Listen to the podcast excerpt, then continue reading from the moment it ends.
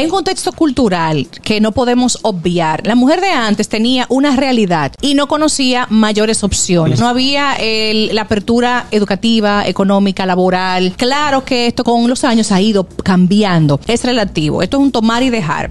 Yo creo que en los tiempos de antes también había una parte bonita, la de criar tus hijos, la de tener cercanía, que tu casa estaba en orden. Y la parte no agradable, negativa, claro, muchos derechos no orgánicos, sino que había que luchar, hubo que hacer movimientos sociales, hubo que pelear mucho para que se permitiera que la mujer hiciera algunas cosas. Y emocionalmente la mujer era muy vetada. O sea, tú no podías reclamar, quejarte, decir que no a muchas cosas. O se ponía ella en segundo o tercer lugar para no llevar la contraria a la sociedad ni a su marido. También eso, eso intentó pasarse a esta generación. Lo que pasa es que esta generación fue más rebelde. Sí, hay mujeres que se casan más tarde o que tienen hijos más tarde por decisión propia, tienen ese poder de decisión. Y que hay mujeres que sus no tener hijos. Y no tienen hijos muchas y dicen yo estoy bien así. Y es cierto también que la mujer de ahora, con esta productividad que ha logrado, dice hasta aquí, pone límites a su pareja y le dice, no aguanto esto, como mi mamá, no me quiero ver en sus zapatos, no quiero vivir lo que abuela vivió, te pongo este límite, no aguanto esto y me puedo ir. Y el hombre no puede subestimar eso. Y en vez de sentirse minimizado,